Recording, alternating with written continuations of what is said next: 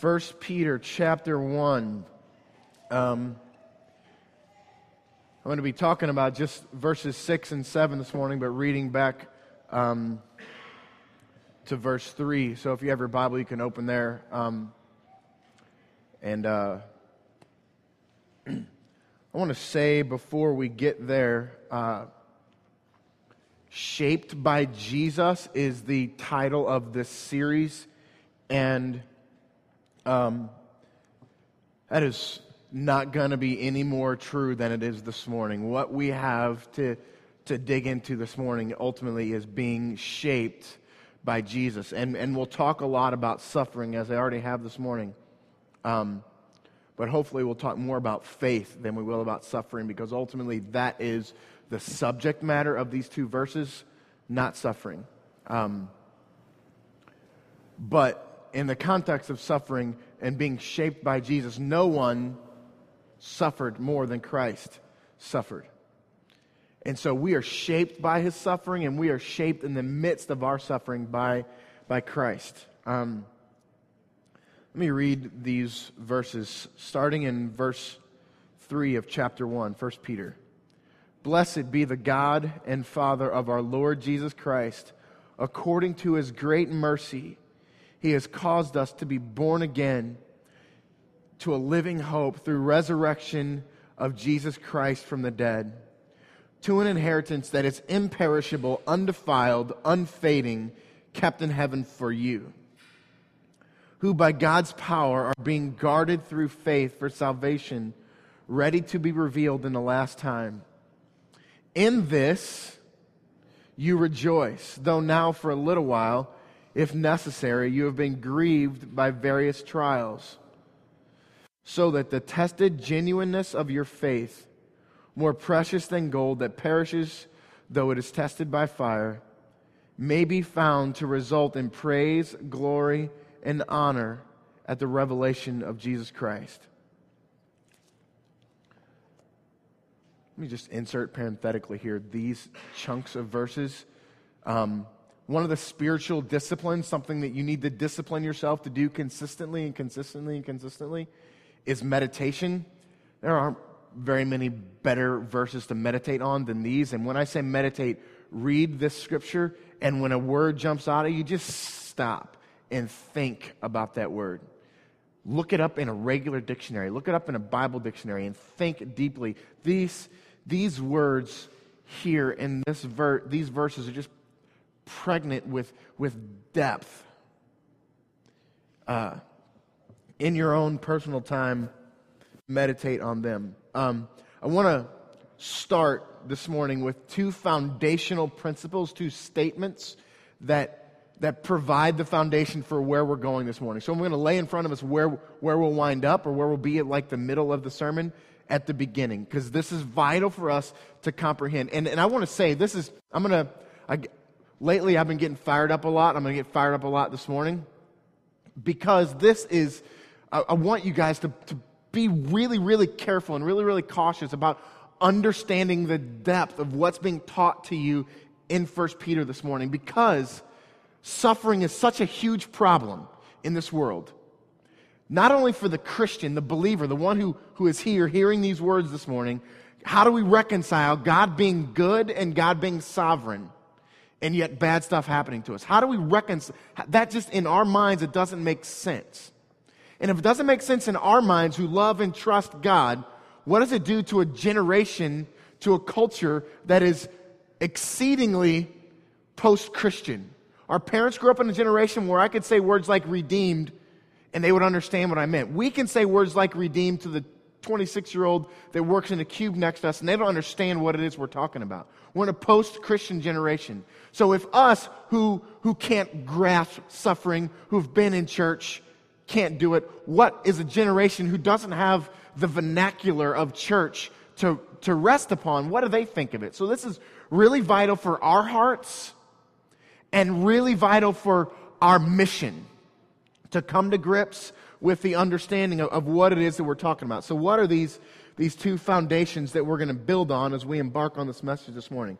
First, suffering, pain, and difficulty are tools used by God to get us to trust Him more and things less.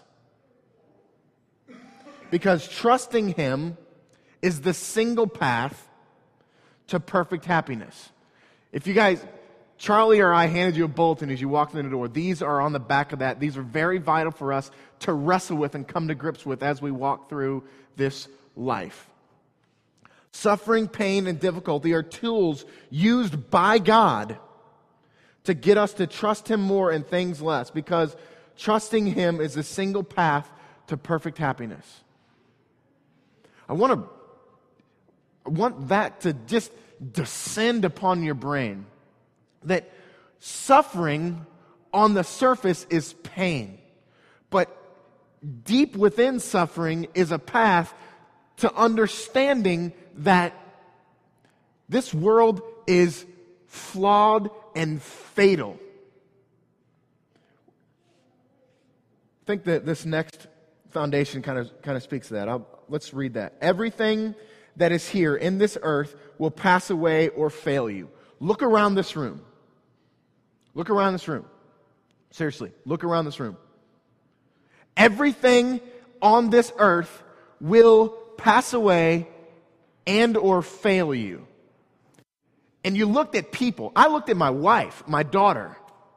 They will fail me. This earth, the stuff that's here, will pass away. People will die. And that will bring pain and hurt. Every element of suffering, pain, or difficulty that I can think of is a result of something on this earth that has either passed away or failed.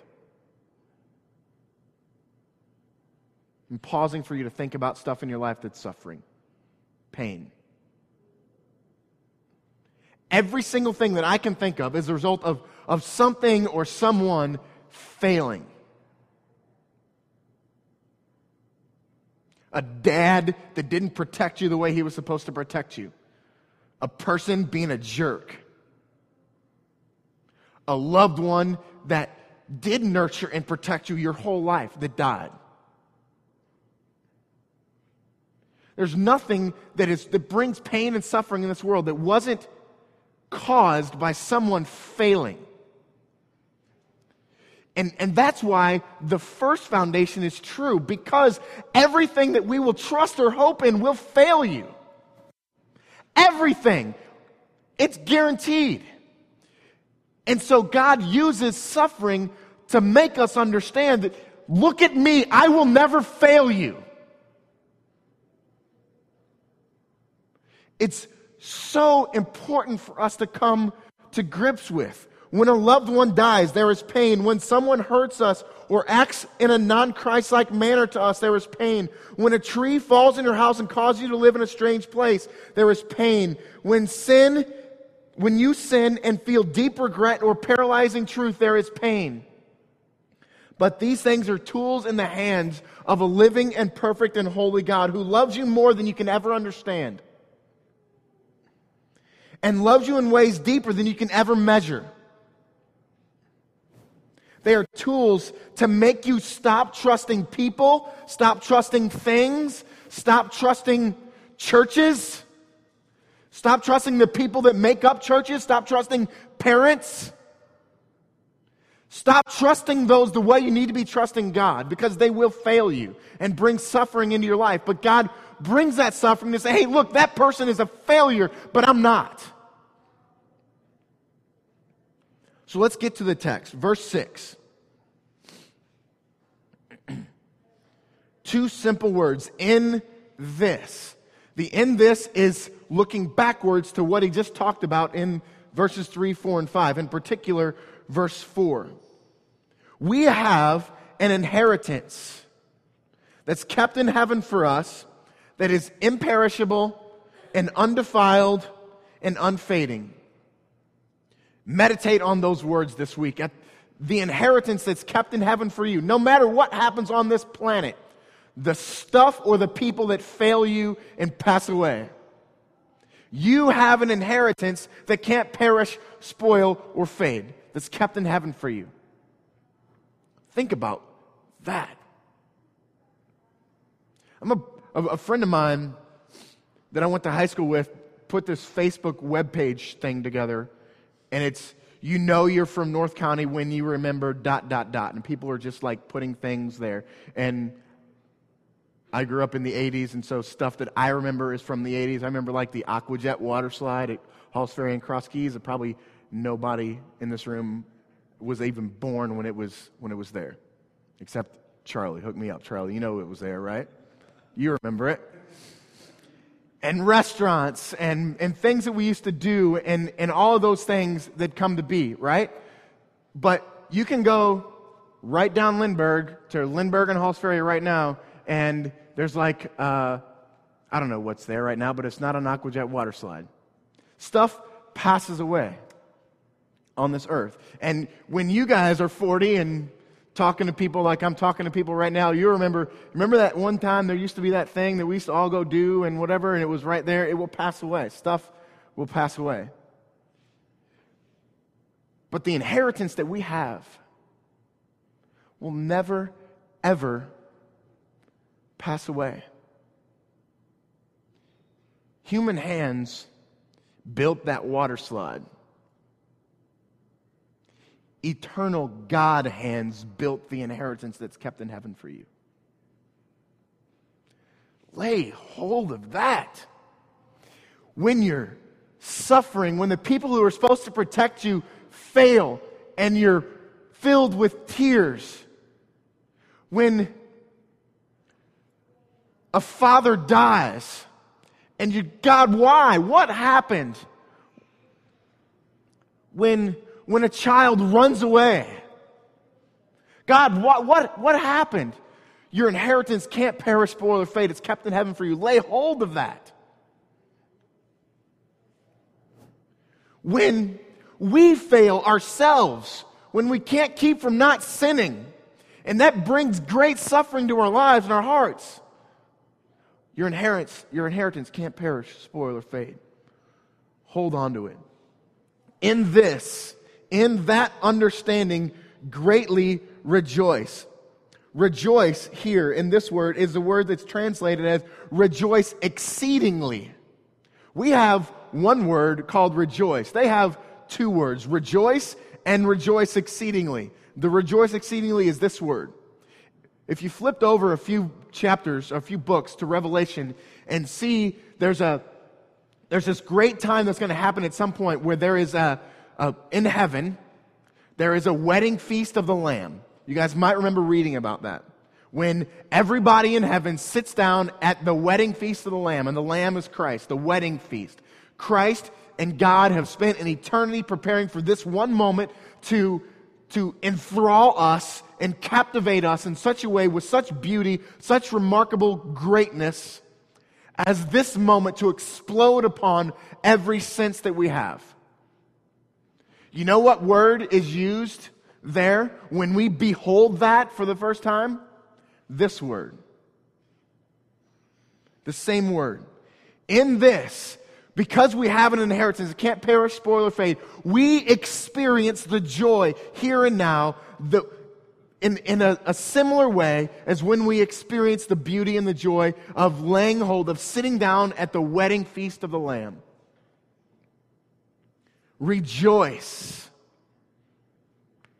And now Peter starts talking about suffering.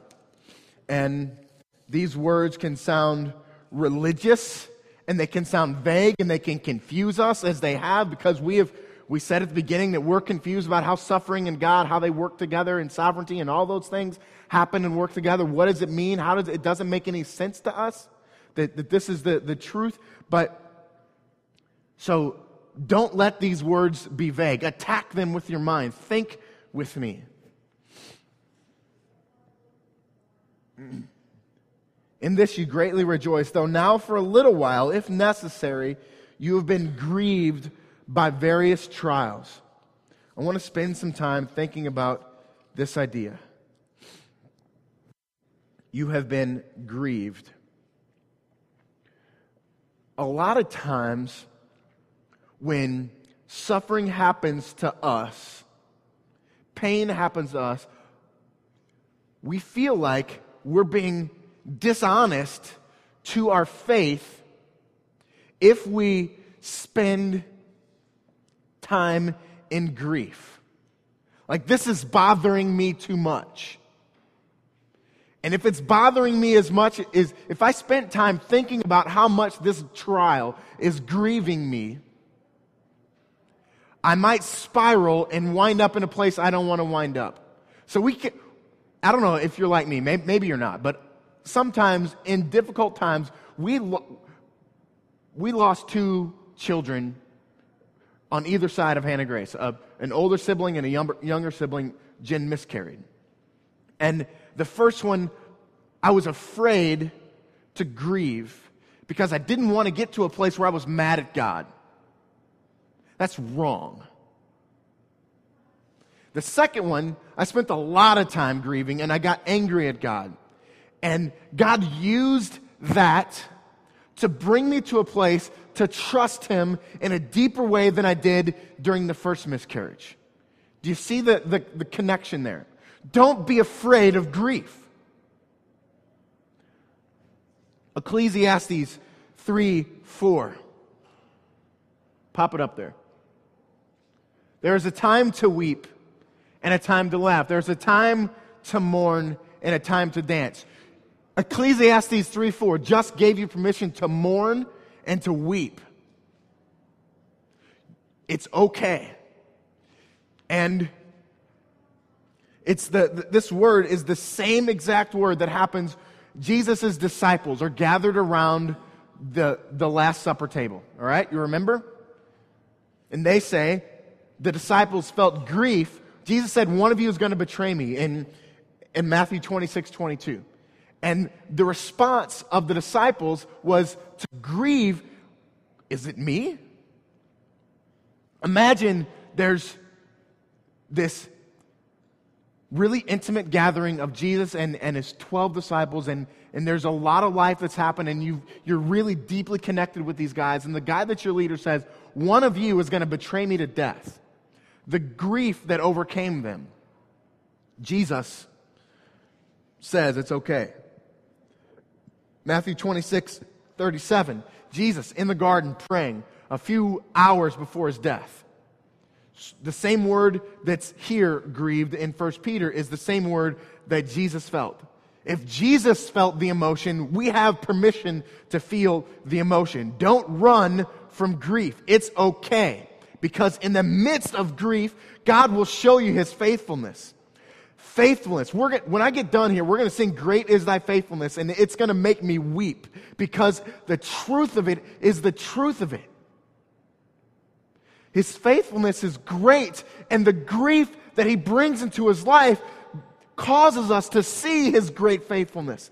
And for that, we say thank you. We say good.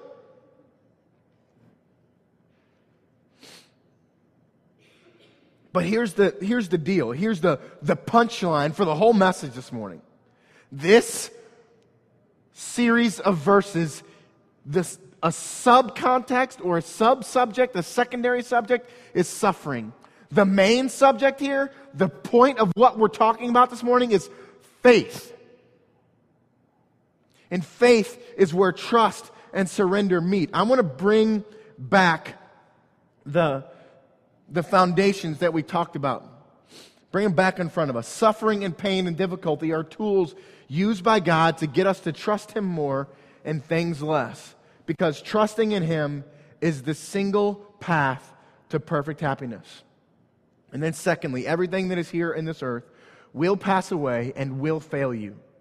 Every element of suffering and pain or difficulty that I can think of is a result of something on this earth that has passed away or failed.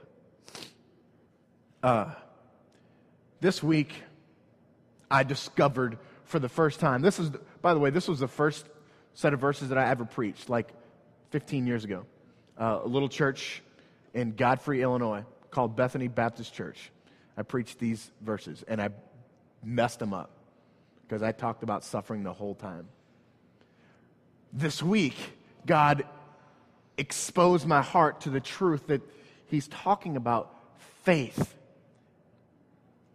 And suffering is the illustration that God uses to teach us about faith. And I think the reason why we think it's so much about suffering is the reason why we spend so much time thinking about suffering because we are so stinking us centered. If we look at this verse, these verses, from a man centered viewpoint, they're all about suffering. We look at it from a God centered viewpoint, they're all about faith. This is really teaching us about purifying our faith. I, I want to spend a little bit of time talking about faith. Faith, again, is a religious word that's kind of hard to quantify, but ultimately, it is where trust and surrender meet. All right? Faith, when Scripture talks about faith, and Scripture here is talking about faith, what it's talking about is the place where trust and surrender come together. A couple of definitions. First, trust. I believe this is what I mean when trust and surrender come together to make faith. I believe with all that I am that you have my best interest in mind and that you're able to come through on what you have promised.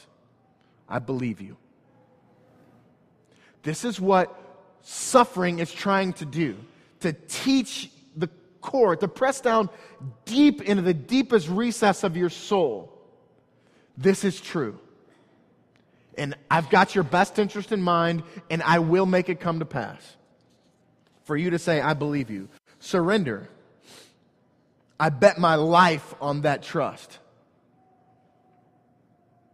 Here's the deal. I'll be honest with you. If, if this isn't true, if Jesus didn't rise from the dead and suffering weren't put in our lives for to, to purify our faith,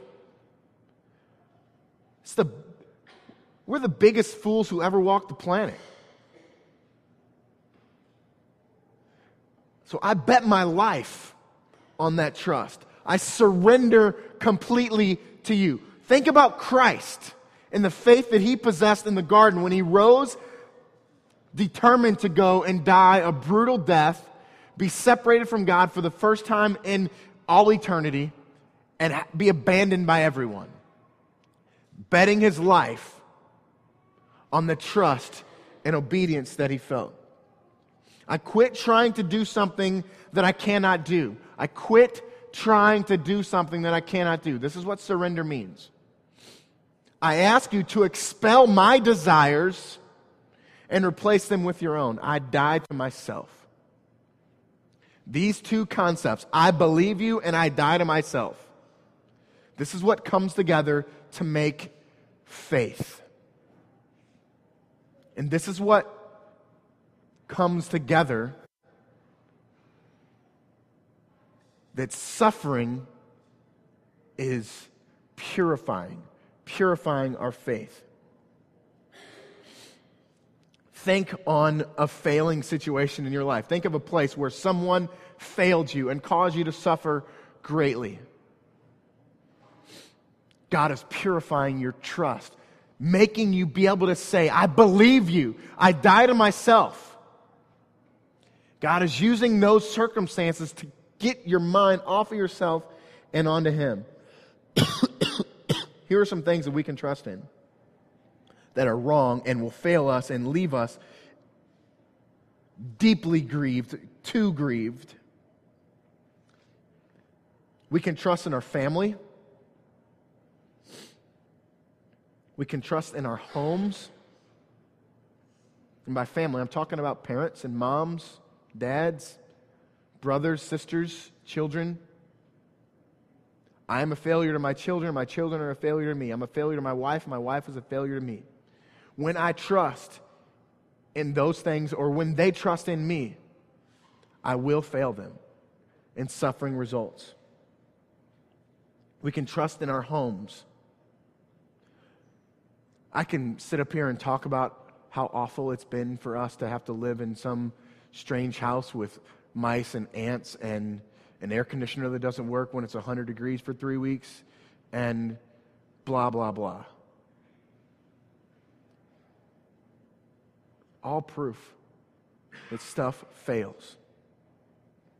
Our jobs fail us. Our friends fail us. Our place to meet and our time to meet as a church fails us. Let me be, let me be real and honest with you right now. I was angry, angry for a long time. God ministered this to my heart. Who do you trust, Rick, you idiot? Who do you trust? And here I say in front of you, who do you trust? Me? Please don't.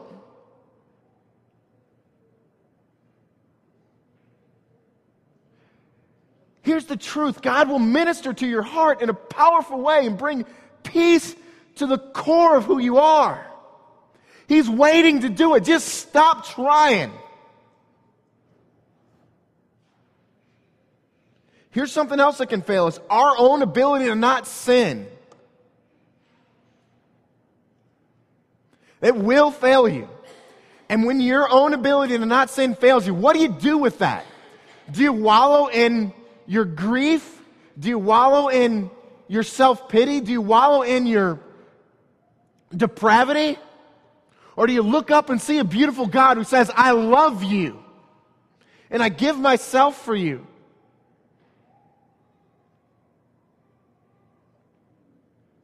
sometimes, many times, almost always, God uses suffering in every one of these areas to get our faith away from created things and get our faith onto the Creator. We trust and surrender to each other all the time. We trust and surrender to our cars, to our houses, to our friends and family. But sometimes it's necessary for God to hit us with a big dose of suffering to get us to stop doing that because faith in the created is not the path to perfect happiness. So we get mixed up and we languish and spend more time in grief and suffering than we have to. Or we get calloused and develop a hatred towards God because of suffering that's in our lives. Or we dismiss him and his existence completely. You work with somebody, you go to school with somebody who has dismissed God completely because suffering is present in their lives. And God has shaped you in the suffering that's in your life and the study of 1 Peter that we're doing this morning to proclaim the truth about suffering and faith to that person. That's true. Every single one of us has somebody maybe we don't know it because we fail to connect with our community and our culture. But there's somebody that you know who has dismissed the very existence of God because of what we're talking about this morning. And that's why this message just isn't for you and for your heart, but to inform and wisen up your, your mission. I want to close with, with this one thought. Let's, uh, Read the second half of verse 6. Don't look at your Bible, look at the screen. Read the second half of verse 6 and all of verse 7 without a parenthetical in, insert about suffering. So we can really understand what this is all about. Very simple. You have been grieved by various trials, so that the tested genuineness of your faith may be found to result in praise and glory and honor at the revelation of Jesus Christ. Okay, here's, here's your answer. When somebody, when that, that person that is in your life that says to you, I dismiss God completely because there's suffering in my life. Why does suffering exist? Take them, open your Bible, the second half of 1 Peter 1 6 and all of verse 7, and take out the insert because it's going to confuse them. And read this You have been grieved by various trials and the reason you've been grieved by various trials is so that the tested genuineness of your faith may result in praise, glory, and honor at the revelation of Jesus Christ. Here's the deal our faith sucks. Suffering comes, purifies it, makes it real because the result of faith is an apprehension of Christ. Here, the verse says, praise, glory, and honor at the revelation of Christ. This word revelation is just laying hold of. Okay, I've laid hold of my Bible. I've laid hold of this stool. This is the point. The revelation, the laying hold of, the obtaining, the holding, the making it your own. I can show you, here, here's, a, here's a picture. I thought about Jeff and Megan when Jeff went away for, what did he go away for, like three months to the Philippines? About a month and a half. He goes away for about a month and a half, and they exchange some emails a lot. They probably more than anything, you guys exchange emails. And then, like, once a night or so, or, or every other night or so, you guys would do FaceTime, right? And then he comes home, and they get to embrace, they get to touch. You and I can't imagine the joy that Megan and Jeff felt when they finally got to touch. They didn't have to email anymore, they didn't have to FaceTime anymore. They could hold each other. That's a, that's a step. You see an email, a FaceTime, touching each other. This is what's happening. This is suffering is that to our faith. And our faith is that to our apprehension of Christ. If it meant to you that you could understand and know and trust and experience Christ more, and we had a sign up sheet in the back for suffering, would you put your name on it? Because if, if we believe Scripture to be true, that's what it's telling us. The end of suffering is an apprehension of Christ. And that apprehension of Christ is praise, glory, and honor. All that stuff that we can't even fathom. No eye has seen, no ear has heard, no mind has perceived what God has prepared for those who love Him. We can't, it, it's not within us to think or to grasp the beauty and sweetness and assurance of what God has prepared for us. And suffering is the path to get us there. The result of suffering is faith. The result of faith is Christ. So I'll ask you again if, if we had a sheet in the back, a sign up sheet for suffering, would you put your name on it? If you wouldn't, then you haven't been listening. If you wouldn't, then you, you probably trust in the stuff of this life too much. No, not probably. You do. And I do, because there's a bit of me that would, not even, not a bit, a big part of me that would not want to put my name on a suffering list. Let's pray and then sing to God. Great is your faithfulness. God, we come before you and we thank you for who you are, God. We trust you completely. We give ourselves to you completely, Father, but we want to do it more. God, draw our minds and our hearts, our affection, our attention to you, God.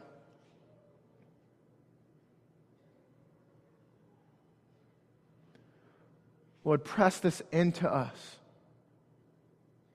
That in the midst of suffering, we can have perspective, eternal perspective, a per- eternal perspective that's driven by faith. God, you are mighty and awesome and powerful. Lord, guide us now as we respond to you. Wreck our hearts and our lives, Father. And at the end of it, may we lay a hold of, may we apprehend you. May we see your Son revealed. And may we rejoice.